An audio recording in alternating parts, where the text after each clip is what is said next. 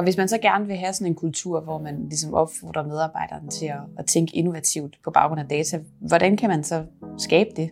Mm, altså kulturer, de starter jo i høj grad ved ledelsen, som føder noget ned, og så bliver der også født noget op ned fra øh, medarbejderne.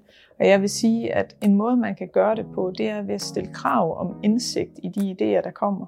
Så når ens medarbejder kommer med en god idé, så siger har du undersøgt en business case i det her? Har du været inde og kigge i nogle data, som påviser, at der faktisk er noget enten for banken at spare i, den her, i at optimere den her proces, eller at der er nogle kunder, der kan blive tilfredse og har behov for det her produkt?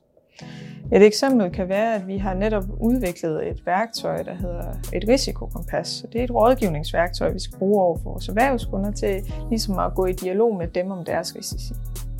Så for at finde ud af, om vi havde et behov for det her værktøj, det kan godt være lidt svært, fordi det er jo ikke noget, der løser noget, vi har data på i dag. Men den måde, vi gjorde det på, det var, at vi var inde og kigge på vores primære målgruppe.